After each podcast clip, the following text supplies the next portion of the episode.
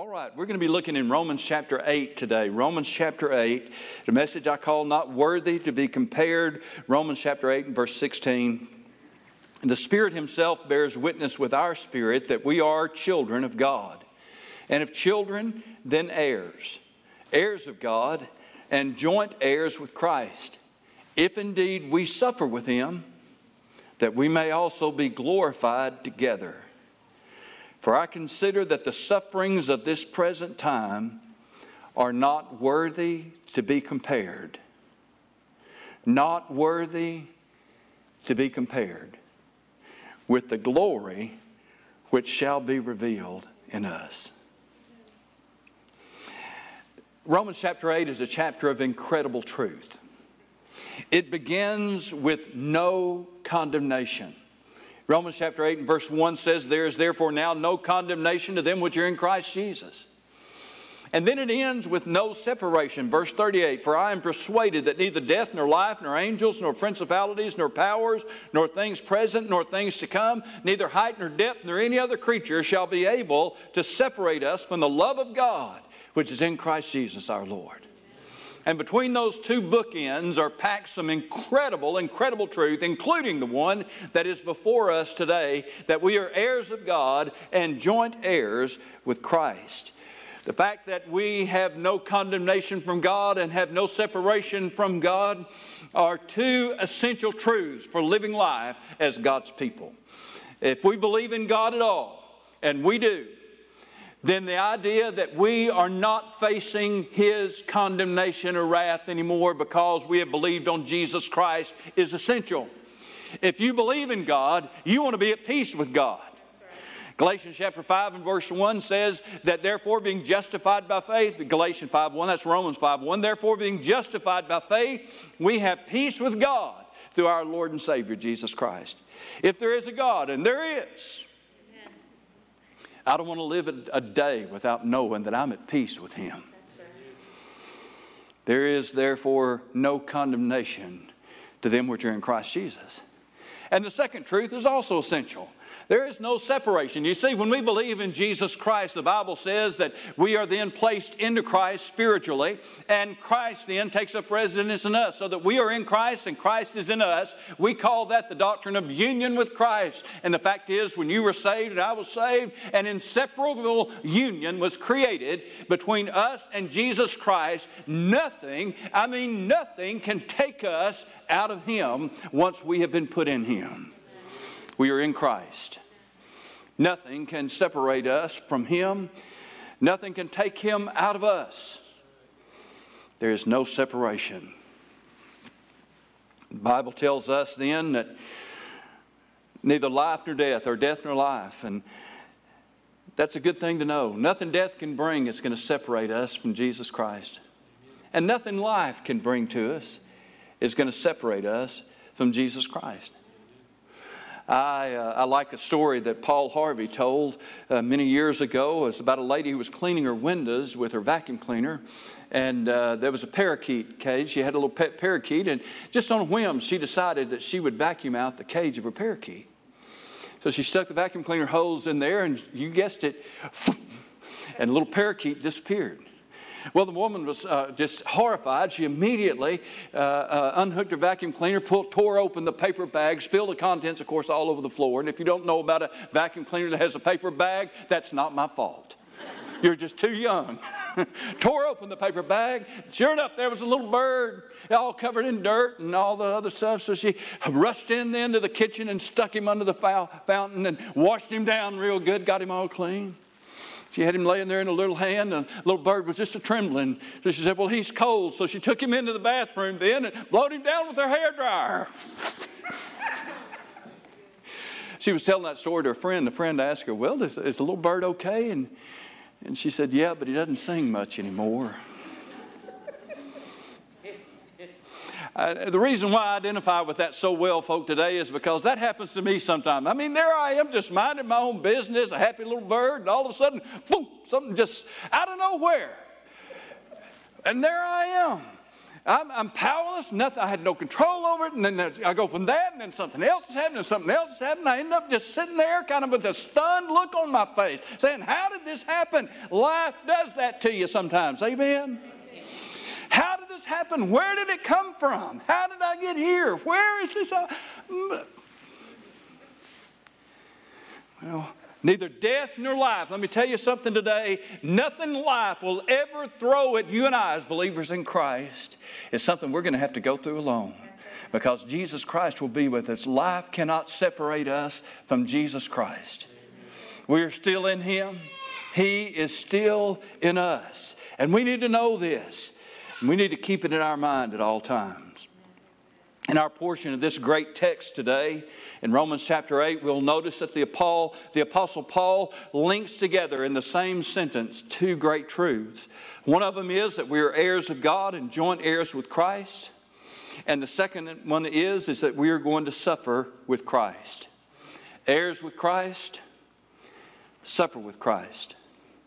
Just in case you missed that a moment ago when I read it, let me put it up here and read it to you again. We are heirs of God and joint heirs with Christ if indeed we suffer with Him. See, the truth that Jesus Christ is the King of kings and Lord of lords is indisputable. The truth that He, as King of kings, suffered is also indisputable. We are heirs of God and joint heirs with Christ so that we join in his rule and reign.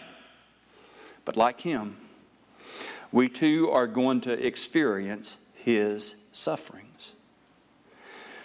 It's not even the only passage in the New Testament where Paul linked these two together. How about this one? Philippians 1:29, for to you it has been granted. Some translations have it trusted. You have been entrusted with this on behalf of Christ not only to believe in Him, but notice, do you believe in Jesus? Not only to believe on Him, but also to suffer for His sake. Are you a believer? Yes. You're going to suffer for His sake too. Some years ago, I attended a funeral, and as we passed by the casket, I was somewhat surprised to see a copy of Joel Osteen's book, Your Best Life Now Seven Steps to Living at Your Full Potential. Now, I have to confess, I have never read that book. I don't plan to read it. And, and the reason is that I fundamentally disagree with the premise.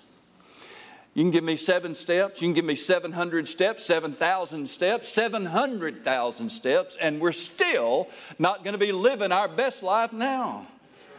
Because the Bible says that the sufferings of this present time are not even worthy to be compared with the glory that shall be revealed in us.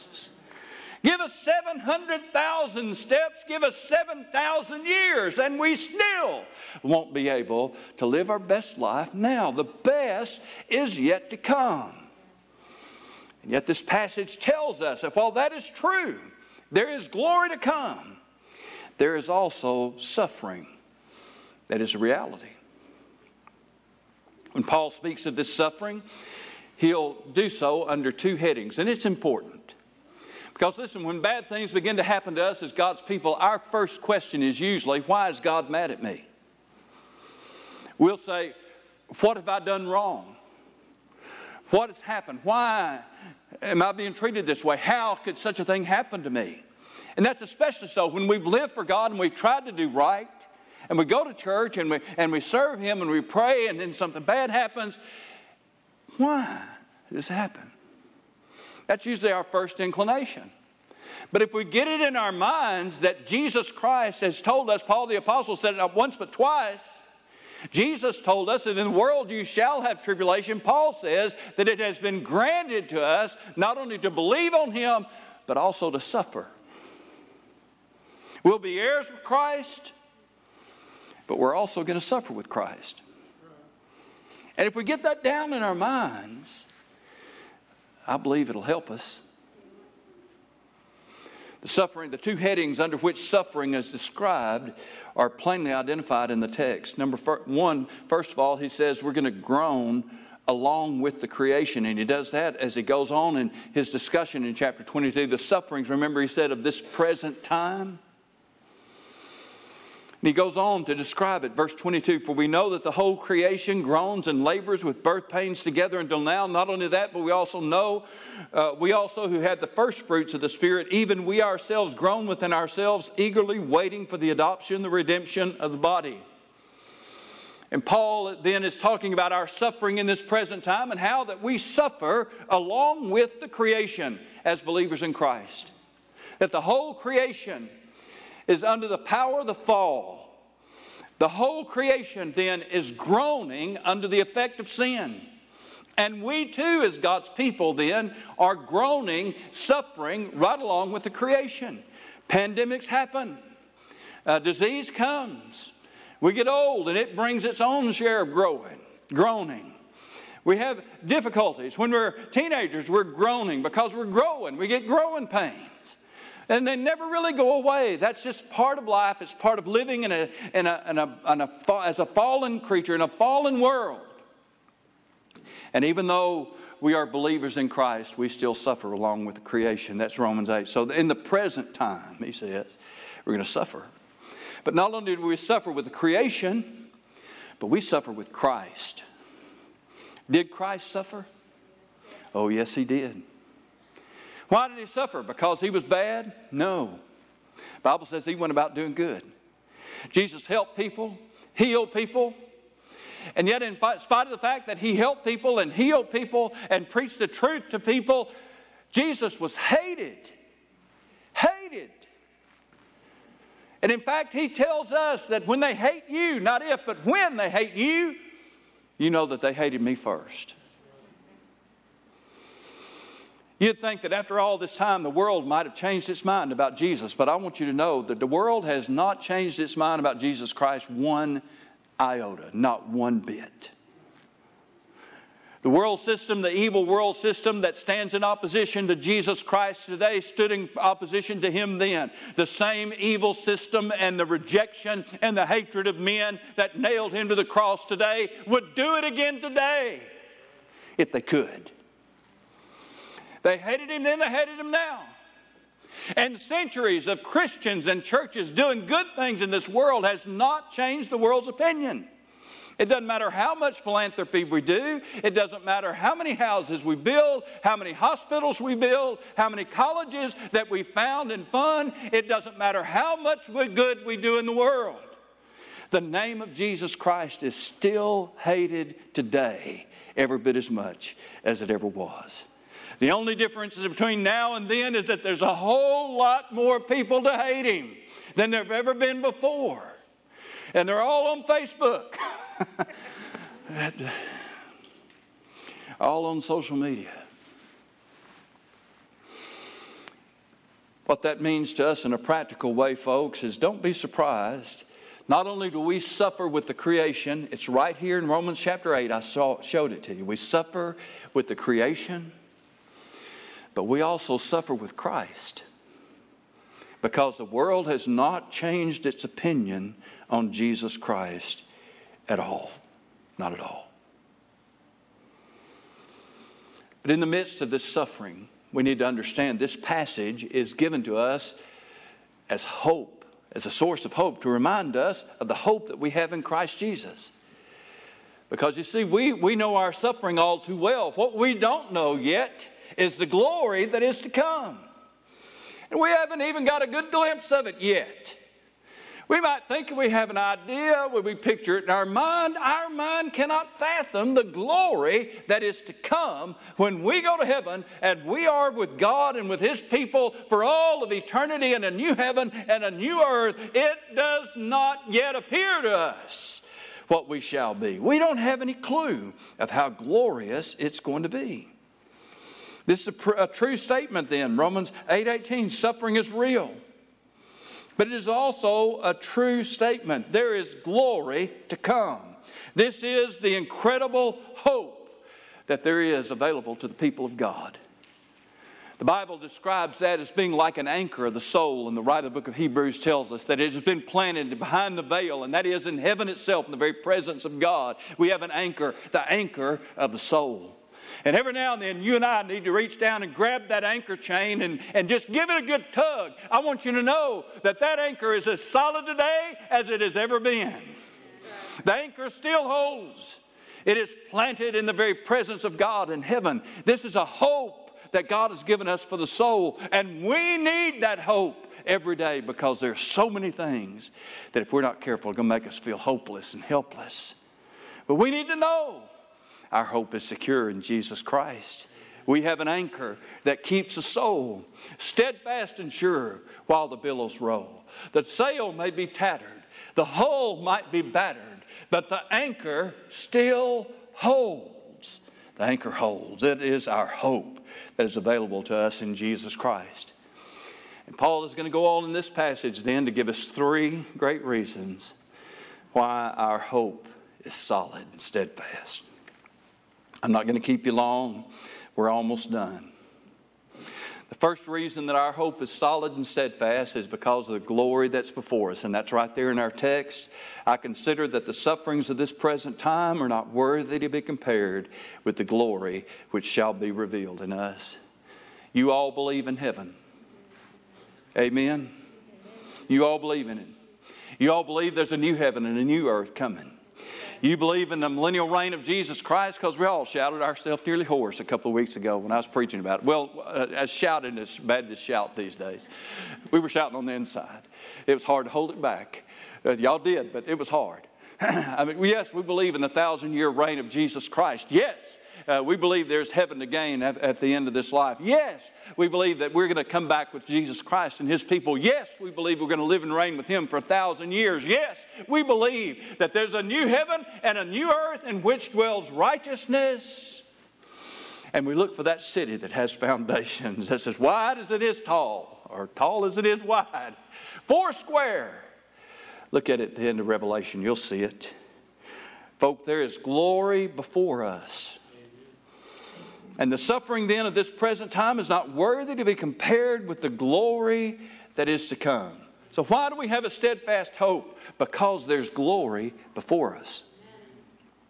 But then, secondly, we have a steadfast hope because of the grace that is within us. Look at it. Likewise, verse 26 likewise, the Spirit also helps in our weaknesses, for we do not know what we should pray for as we ought, but the Spirit Himself makes intercession for us with groanings which cannot be uttered. Now, He who searches the hearts, whose heart? Our hearts, knows what the mind of the Spirit is because He makes intercession for the saints according to the will of God. You see, the grace that is in us is there because the Spirit of God is in us. Nothing ever goes on in your heart that He doesn't know about. Happy, glad, sad, or mad, the Holy Spirit's right there with you. He knows exactly what's going on in your heart. You're grieved today, He knows it. You're troubled today, He feels it. How arrogant would it be of us to honestly stand before Almighty God and say that we actually know what is best for us? Ever think about that? Well, Lord, I figured this whole thing out and I know I need this, this, this, this, and this. just give him a list and tell him all about it. Do we really think that we know what we need? Yes, we do. Do we really know what we need? Not according to Romans chapter 8, because it says very plainly, we don't know what we should pray for as we should. We can pray with all the sincerity of our heart, but thank God the Holy Spirit intercedes for us. All we can see is the here and now, folk. All we can see is the temporary, what the Bible calls the temporal. All we can see is what's right before us, moment by moment, day by day. We think we've got it all figured out. All we can pray about is what we see and know. But aren't you glad that the Holy Spirit of God lives inside of us? He knows what's going on in your heart. He knows what's going on in my heart. He knows what's going on in your life, just like He knows what's going on in my life. But the Holy Spirit is not always just looking at the hour and the moment and the day. The Holy Spirit is always thinking of eternity. And He's always moving in the light of the eternal.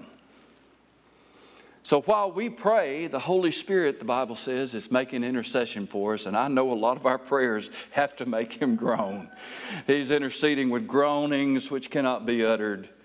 How many times I wondered the Holy Spirit heard some of my prayers and said, mm, mm, mm, mm. with groanings which cannot be uttered. The Holy Spirit knows the mind of God and He knows the heart of people and He brings those things together in God's grace. We don't know what to do. We don't even know what to pray for right now. But aren't you glad the Holy Spirit of God lives inside of you and He knows what to do? Why do we have hope? We have hope then for the glory that is ahead of us, for the grace that is within us because the Spirit of God lives in us. And we have hope then because God is for us. Verse 31 What then shall we say to these things? If God is for us, who can be against us? Now, part of us wants to think about all this other stuff that he's just said, all about that suffering with Christ and how that we were going to suffer along with him. We think, well, you know, a lot of people are going to be against us. Yeah? Did y'all ever play tug of war? Anybody nod your head, play tug of war? I always like tug of war. Tug of war is the only game where you always pick out the heavyset folks first. Never noticed that? If you're going to win in tug of war, you need some, some big, uh, healthy, uh, big bone people on your side. I like tug of war. I want you to picture a big tug of war game, and here's all these people on one side. I mean, put 100 over there, put 10,000 over there. You want to get really, get you a real long rope, put you 10 million on that side. Here you are on the other side, but God's on your team. Who's going to win? if God be for us. Listen, God's on our side. You understand? We're God's people. We are on the side of God. That's what's the most important. Not that God's on our side, but we're on His. We're on God's side. God is for us. That's the reason for our hope. There is glory ahead of us, there is grace within us, and God is for us. These are troubling times for us all. And they're probably going to get worse before they get better. I'm not pessimistic. I'm not here to tell you that. I'm, I'm, I'm just going to tell you. We've got an anchor. It's anchored in glory. It is the anchor of our hope. It is immutable. That is, it is unchangeable. It is unshakable. It is there. Grab, the, grab that uh, anchor chain today. Shake it. It's taut as it can be, it's solid. We have a hope that keeps the soul because of the glory that is ahead of us, because of the grace that is within us, and because of the God who is for us. Let's stand together, please.